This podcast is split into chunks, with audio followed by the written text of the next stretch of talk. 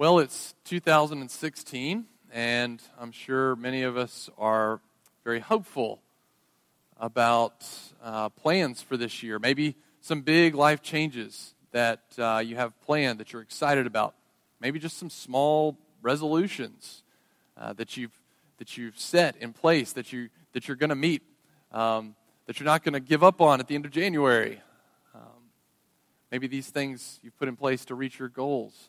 But sometimes, sometimes we can misplace our hope. And often we place hope for the new year, hope for life in things that don't last eternally. And that sometimes, and yes, ultimately, if we're hoping in them, will disappoint us. In this passage, we read in verse 33 and 34 of actually what happens when you place all of your hope in the things of this world.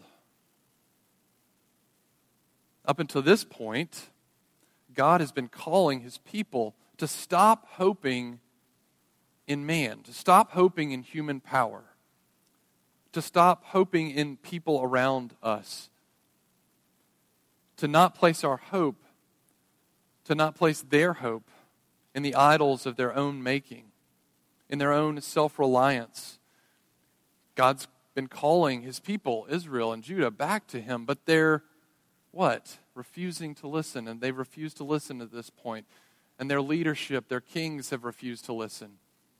And so the consequences of this are verse 33 and 34 that God has chopped down all of the trees of the forest. And the trees of the forest represent the nations of Israel and Judah, who are under God's discipline, as well the nation of Assyria that God is, is punishing. So we have a scene where we wonder where in the world is hope to be found? That could be, that could be your question this morning. Hope is here. Hope is in this branch, namely the son of Jesse, namely Jesus. The problem for us as we've said, is when we look at our world, when we look at our lives, sometimes we tend to hope in things that will ultimately disappoint us. So, the call of this passage today, even the call of our whole worship service up to this point, has been to hope in the branch of Jesse, to hope in Jesus, because only He is making all things new. Jesus is making all things new. And in this passage, we see three ways in which Jesus does this. He makes all things new, firstly, in verses 1 through 5, by restoring justice. Secondly, in verses 6 through 10, or 6 through 9, by renewing the natural world. And lastly, in verses 11 through 16, by rescuing God's people. So, firstly, we must hope ultimately in the branch because he restores justice. This branch, as we see in verse 1, is the stump of Jesse, that is, the offspring of David. Remember, if you will, back in, in 2 Samuel, where God promised David that he would have a kingdom that lasted forever. And then later in, in Matthew chapter 1, verse 1, we see that, that the genealogy picks up where the story left off with Jesus, the coming of Jesus, the son of David.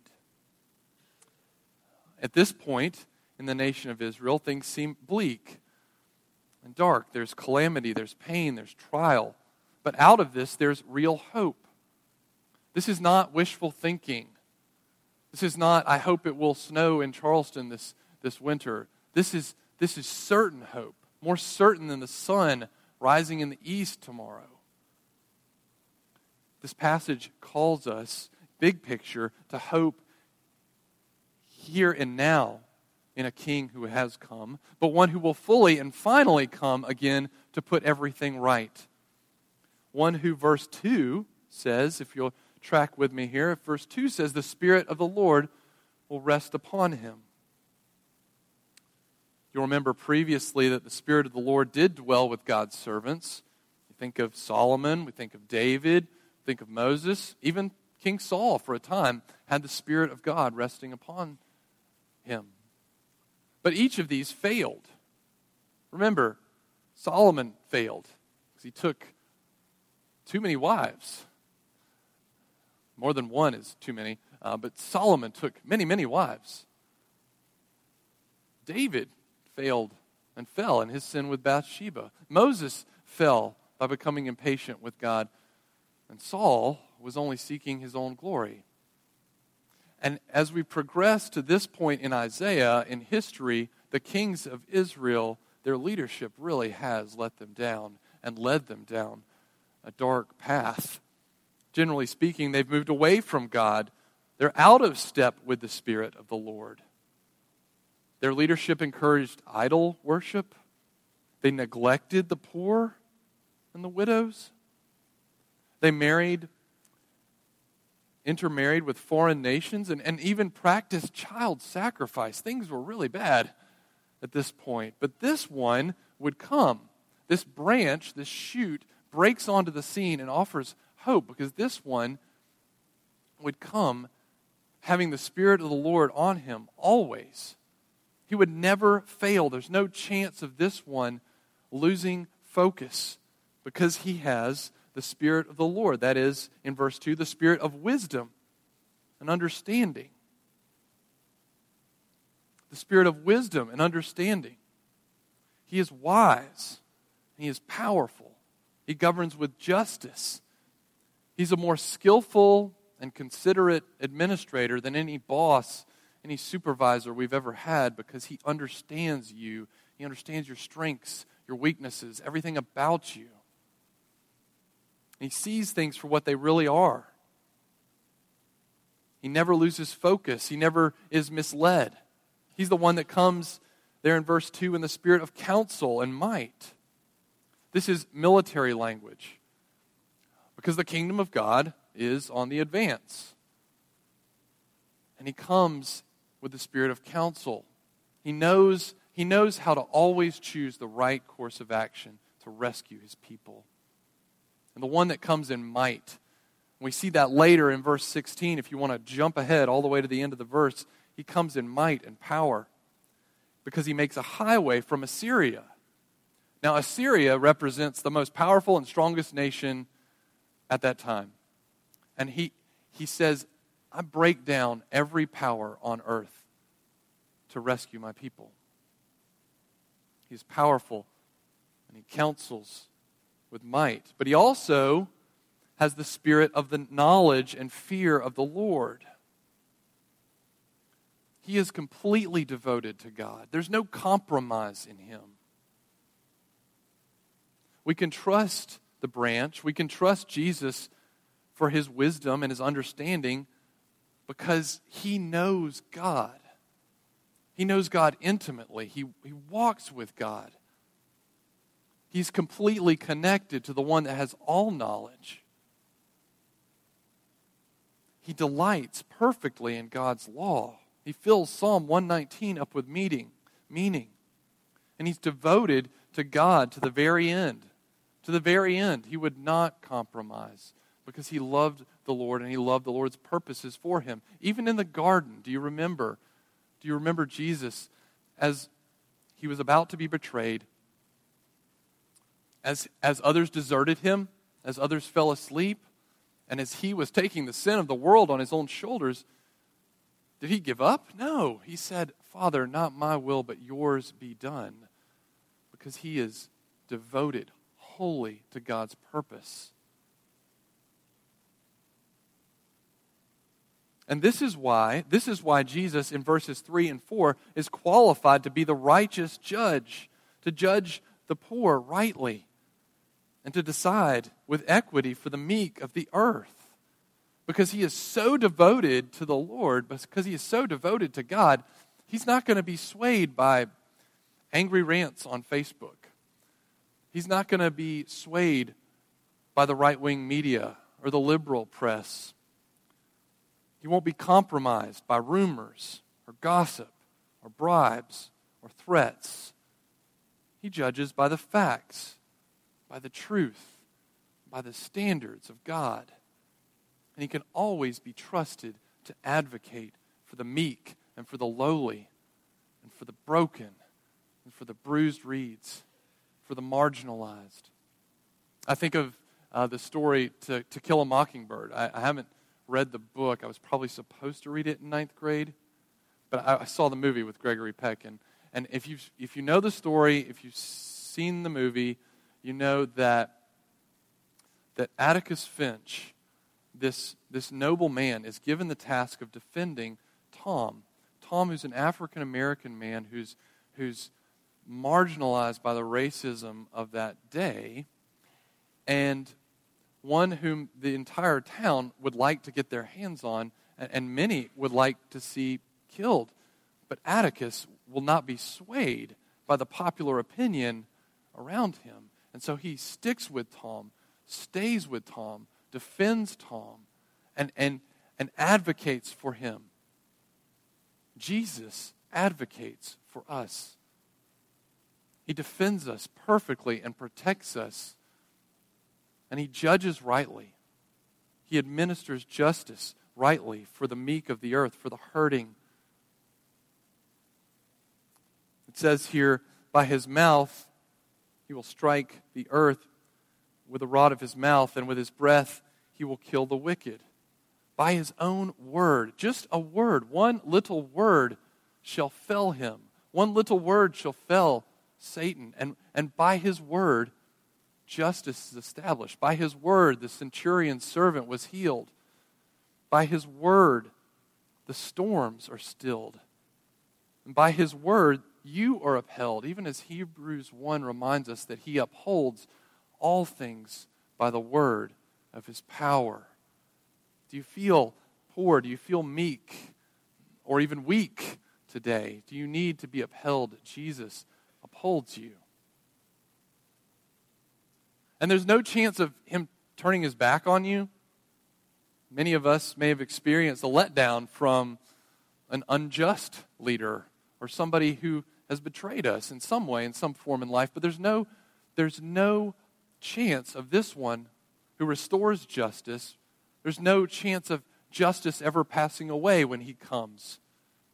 There's no chance of him giving up. There's no chance of him turning his back on you or abandoning you or, or letting you down because he is always faithful. And we see that here in verse 5 that righteousness is his belt and faithfulness will be the belt of his loins. Paul picks up that language when he talks about the armor of God. Here is one who wears the armor of God faithfully, always.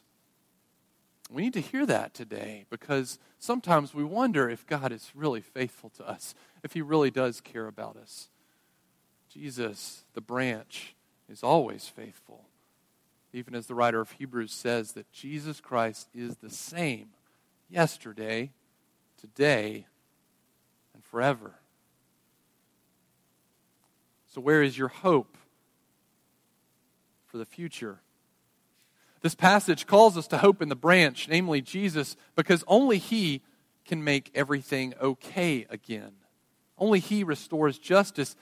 But most of us, I think, at times are, are kind of like the people in Isaiah's day. We're tempted to put our hope elsewhere. We might be hoping in the next election that the next presidential candidate will be the one to bring our country back to the principles of our founding fathers, to end wars, to fix the economy. Or maybe it's, it's not hope in, in a political candidate, maybe it's simply hope in ourselves. There's a saying that goes, the best place to find a helping hand is at the end of my own arm. I wonder if that's our mentality at times. I wonder if you've ever thought, everybody's let me down and it's not going to get done unless I do it. Sometimes we can hope simply in self reliance and self determination. Or or maybe, maybe we've we struggle to hope at all. Maybe, maybe we struggle with hopelessness at times and, and, and have decided that, that, that idols, the distractions that this life offers, are what we'll hope in or what we'll look to because reality is just too hard Sometimes distractions make us feel better.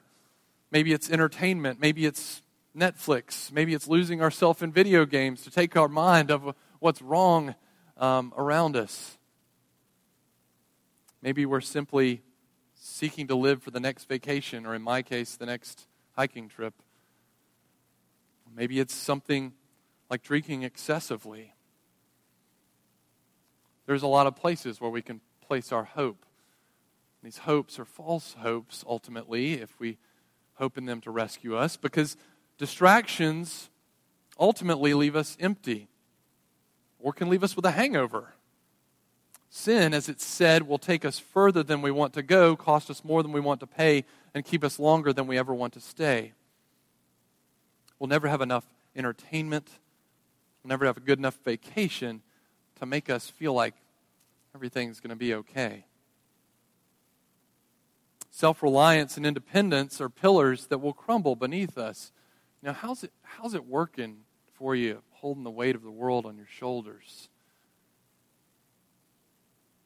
Political power, um, if we look in our past, even though God has given us government to rule over us, to administrate for us a just and peaceful society, what presidential candidate, what president has ever been able to bring lasting peace, lasting security, lasting safety? We're left like these people, wanting more, looking for hope. And only Jesus, only Jesus is that hope. Only He doesn't pander to special interest groups. Only He is a prince whose kingdom of peace will never end. Only He can shoulder the weight of the world. And only He will be enough to help us cope with the pain and to help us deal with injustice and ultimately to deliver us from all of our fears. So the question is are we hoping in Jesus to restore our society? Are we hoping in Him to restore our life? This passage calls us to look away from all other hopes, to look to Him alone today. Instead of placing all of our hopes in earthly leadership, we can pray for them. We can pray for them that they'd lead like Jesus. Instead of trying to take control over our own situation, we can relax because Jesus upholds us. Instead of dissipation and distraction, we can find true joy by hoping in Him. He's in charge now. And one day, one day, all of these verses will fully and finally be realized in the new heavens and the new earth in the world to come. But what will that world look like? What will that world look like? So we trust Jesus. We hope in him because he restores justice, but we also hope in him because he renews the natural world. This is exciting. This is amazing, actually, when we look at verses 6 through 9, because he transforms everything that was hostile into harmony again. I mean, think about these animals here. This is, this is the image, imagery of the Garden of England. Uh, Garden of England? There are lots of gardens in England. But this is actually the Garden of Eden. I'm thinking about Downton Abbey tonight. I, I enjoy that show, but um, forgive me. This is the imagery of the Garden of Eden. Um, the garden was lost at the fall, and Jesus is coming to make it into garden again. Old enemies in the animal kingdom we see here are reconciled the wolf, the lamb, the leopard, the young goat, the calf and the lion, the cow and the bear, they're no longer going to eat each other. More than this, there's not going to be any kind of danger of any kind from, from the environment around us. I remember a time when I, I felt particular danger from the ar- environment around me. Uh, my brother and I were hiking out in, in Jackson Hole, Wyoming, and we were at this, this area, um, at this overlook and, and we were looking for wildlife, of course, and, and there was a man there uh, who was, had a spotting scope, and he said, hey, there's a grizzly bear out in that field. And so, of course, my brother and I were going to go find the grizzly bear Uh, what else do you do? Uh, so we were walking towards this. I remember thinking, this is a bad idea. And with every step I took, I got more and more afraid. Um, there wasn't anything to hide behind. And finally, we saw the bear about 500 yards away, which is close enough. Um, as we stood there and watched, the whole area seemed to come alive. I mean, I mean, with like big animals. To our right, there was this bull moose down in the, the, the bushes or whatever. And then in the, the stream, there were otters uh, playing. And I kid you not, there was a, the bald eagle on its nest. And, then elk coming out of the woods, and one elk ran by the bear, and the bear tried to jump out at it and eat it. And this happened. This was I was watching all of this, and I had not felt um, that kind of sense of danger ever before in my life. I mean, there, we fear fear man, we fear you know things that people will say about us or do to us, but that kind of fear I hadn't felt before. That kind of sense of danger I, I'd not known. But when Jesus comes back, there'll be no sense of fear, of danger of any kind from, from the natural world.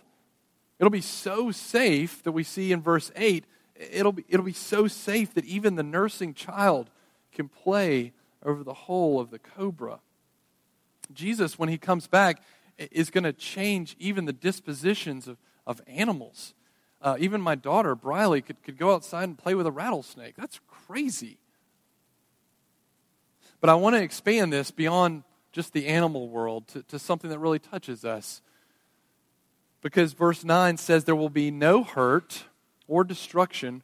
They will neither hurt nor destroy in my holy mountain.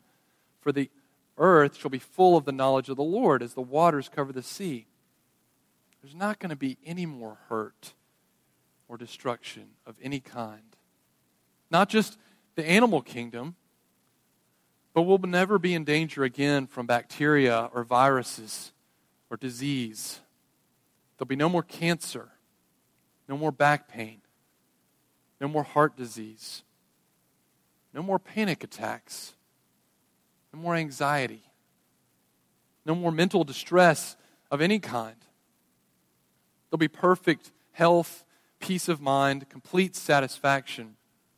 Later today, look to uh, Isaiah 65, it expands this idea. There'll be no more hurt or destruction because the knowledge of the Lord will change everything. The branch has not come to just tidy up things a bit. He's not just come to take us to heaven when we die. He's come to renew the entire cosmos, the entire universe. So, is He your hope for the restoration of, of our environment? You know, he, he stills the wind and the waves. And so, so we don't need to be as freaked out about climate change as some people are. I think this has implications for us. Yes, we need to steward our environment because Jesus commands us. Um, God commands us uh, in the creation mandate to care for our world, to care for our environment. But we don't freak out because we don't ultimately have the world in our hands. Jesus has the world in his hands. Isn't that how the song goes? He's got the whole world in his hands. So he's got the whole world in his hands. He's the master gardener, and he is the one who's making all things new. He must be our hope for the renewed earth. But also, as we've expanded this idea, not to just include the physical environment, but ourselves and our bodies as well, even as we look to the redemption of our bodies. We work to fight disease. We work to, to cure disease, some of us in the healthcare field, to treat illnesses. But our hope isn't ultimately in medicine. Our hope looks beyond this earthly body to the redeemed body that Jesus will give us the last trumpet when the dead are raised. So, my encouragement to us today as we see these verses, as we look to a renewed earth and a renewed body, is to look to the one who is seated on the throne, who says, There will be no more crying, no more pain, no more tears. Behold, all things have become new. That's true. That's coming. That's what we await. So is He the one you're hoping in for a renewed earth?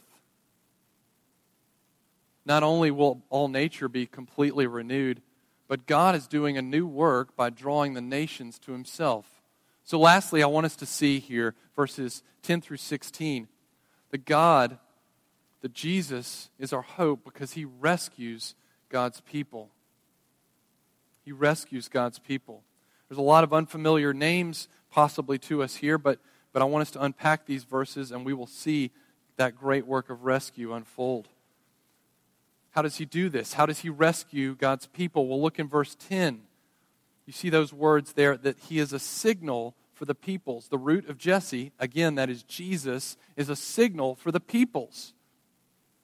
And, and, and when his signal goes out, it'll be like the star in the heavens and the wise men seeing the star and, and coming to worship Jesus. When that signal goes out, the nations will come to him, and his resting place shall be glorious. That's, that's, that, that's coming to him and his new society that he's creating and will one day finally manifest in the new heavens and the new earth.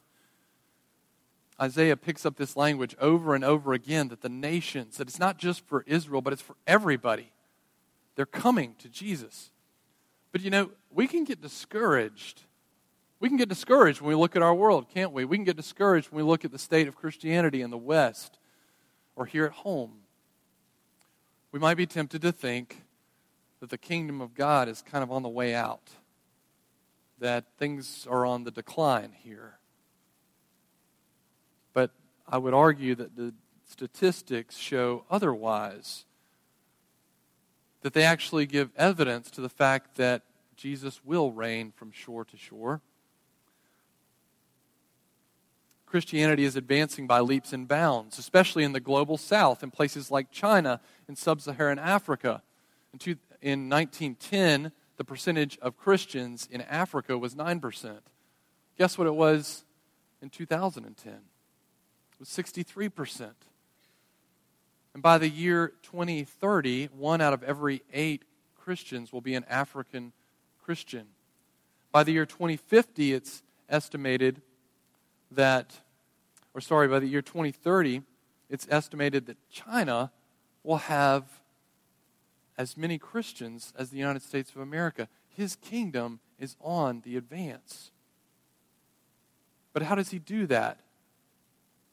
Verse 10 and 12, 10 through 12, show that he is going out to the coastlands of the sea, that he's a signal to the nations. He's going to the four corners of the earth, we see in verse 12. But how does he do that? He does it through his people. And we might miss this if we gloss over verses 13 through 14. I'm going to read these and we're going to unpack this just, just quickly here. The jealousy of Ephraim shall depart, and those who harass Judah shall be cut off. Ephraim shall not be jealous of Judah, and Judah shall not harass Ephraim. But they will swoop down on the shoulder of the Philistines in the west, and together they will plunder the people of the east. And they shall put out their hand against Edom and Moab, and the Ammonites shall obey them. Now, this is very militant sounding language. It sounds like Israel is going to conquer the world in a military way. But actually, actually, this is the Great Commission happening. And we see that in Acts chapter 15. You can turn there later today, but the Jerusalem Council actually, hearkening back to the language of Isaiah, says, wow, this, this prophecy was fulfilled by the gospel going out to the ends of the earth, by the gospel going to the east and the west. So, what's happening in these verses is God is uniting Ephraim and Judah, who represent warring factions of God's people, who represent a disunified church. He's unifying his church, and then he's sending his church out on a mission with the gospel to the east and to the west. He's sending us out. Maybe not to Greece, maybe some of us to Greece, maybe some of us to Scotland, um, and other places in the, the world, London, but maybe some of us just across the street in Park Circle. He's uniting us and he's sending us out the ends of the earth. And we know that when God's word goes out, people will respond and people will come home. How do we know this? How do we know this? Because of verses 15 through 16. Look at this language God will utterly destroy the tongue of the Sea of Egypt. He will wave his hand over the river and strike it into seven channels. And he will lead his people across in sandals. There will be a highway from Assyria. So, what's happening there in those verses is God is knocking down every barrier to bringing his people home. He's knocking down every barrier to the gospel going forth. And so when, when, you, when you speak God's word, know that, that no power of hell or scheme of man can, can stop God from rescuing his people.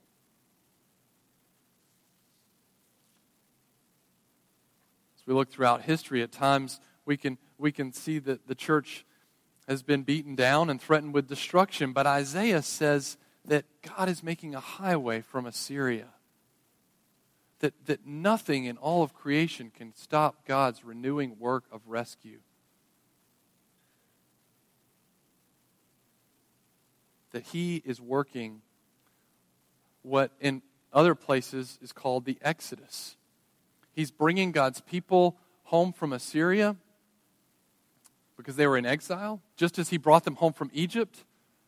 And this all points forward to a new and greater exodus that he would accomplish. So there's hope. There is hope for us in the middle of this hostile world. There's hope for safety. Nothing can prevent God from rescuing his people.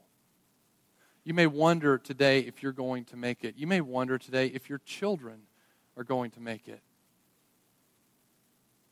Spiritually, you may feel like you're far from home. You may feel like you're in exile. You may feel trapped by some sort of circumstance or controlled by somebody at work. I don't know all of our situations today.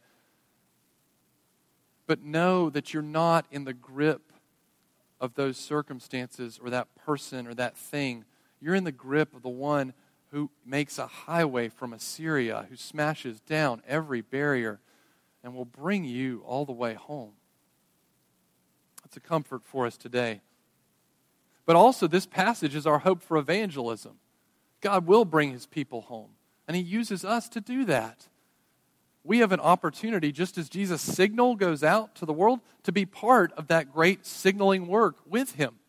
Even here in North Charleston, even here in Park Circle, there's 270 new apartments going up downtown, in, in, in downtown North Charleston, within the next however many months and years will we be part of that great signaling work to the people who move there?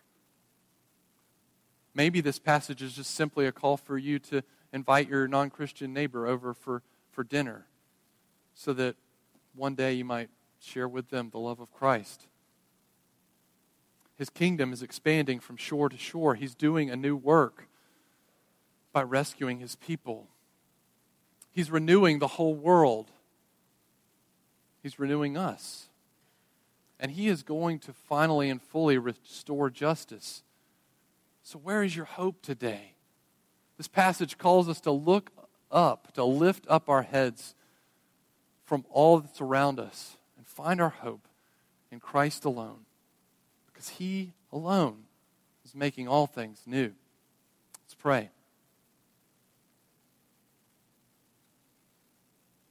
A great God and Heavenly Father, you will renew all things. You will restore justice. You will rescue your people.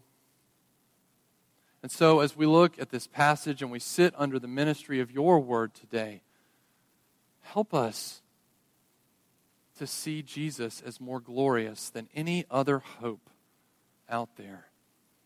And let that change the way we look at our circumstances. Let that inform our minds and encourage our wills to live for Him, to not be discouraged, to not place our hopes in even the good things that you give us, but to worship you and to worship Christ, who is our hope. It's in His name that we pray. Amen.